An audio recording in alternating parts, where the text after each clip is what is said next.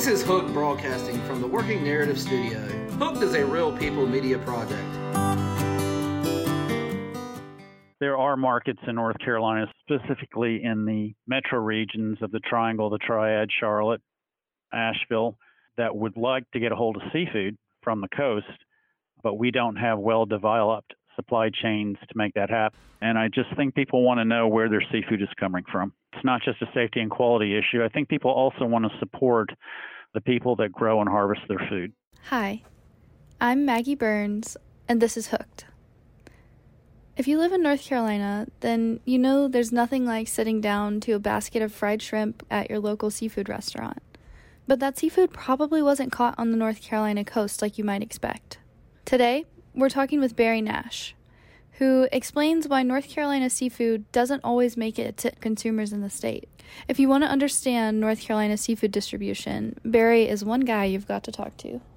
Seafood has always gone north for a couple of reasons. One of which is is that there are wholesale consortiums in Washington D.C. and Baltimore, particularly New York and Boston, where our industry can put ice seafood on a truck and ship it up there, and they are a one-stop shop for receipt, for um, parceling out the product and packaging it in a form that their customers want, and they will do the distribution and they'll do the promotion up there.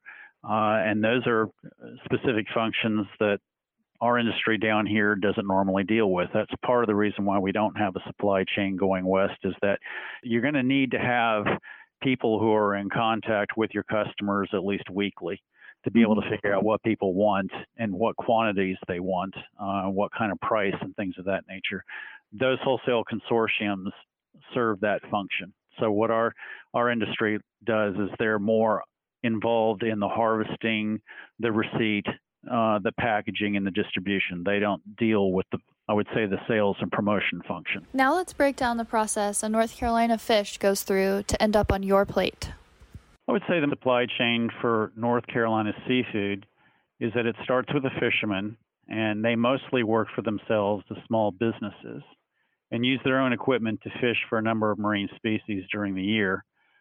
When they're out on the water, once they reach their harvest limits, they then travel to a fish house to offload their catch to a, another entity here that basically is going to do some minor processing and some packaging uh, of this seafood. In most cases, the waterman already has a business relationship with a certain fish house, and so they return to that same fish house over and over. The intermediaries in these uh, in the seafood supply chain here are fish houses and their wholesale customers. So generally, a fish house is going to do minor processing, such as heading shrimp or filleting finfish, or they might add substantial value to seafood, such as processing cooked crab meat or producing heat and serve crab cakes basically the fish houses will sell their seafood to coastal restaurants and seafood retailers here on the coast. But what we have found is is that North Carolina seafood becomes a little less available the further you travel from the coast to inland areas of the state.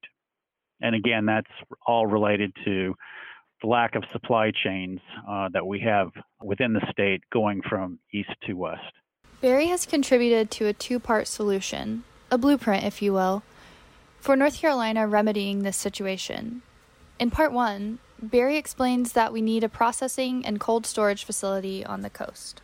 North Carolina Sea Grant and the East Carolina University mm-hmm. uh, School of Business recommended developing at least one modern processing and cold storage aggregating facility on the coast.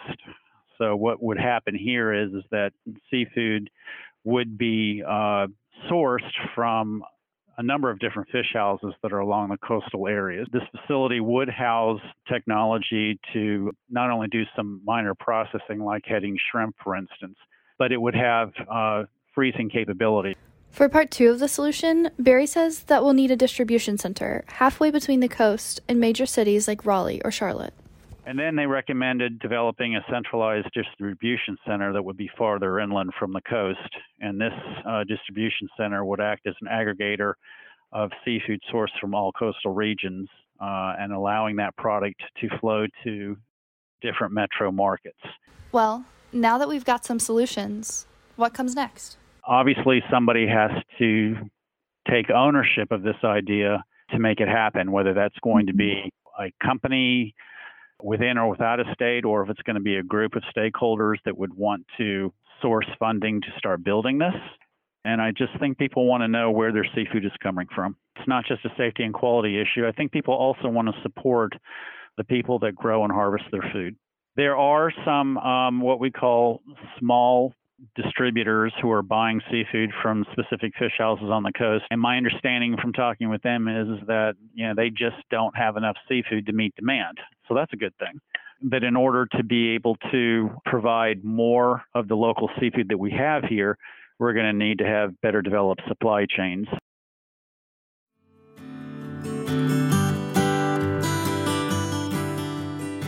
You've been listening to Hooked, a project of Working Narratives and Shoresides. Shoresides is a local journalism project serving coastal North Carolina and beyond. If you can't reach us on VHF, you can email us at info at shoresides.org. Thank you for listening.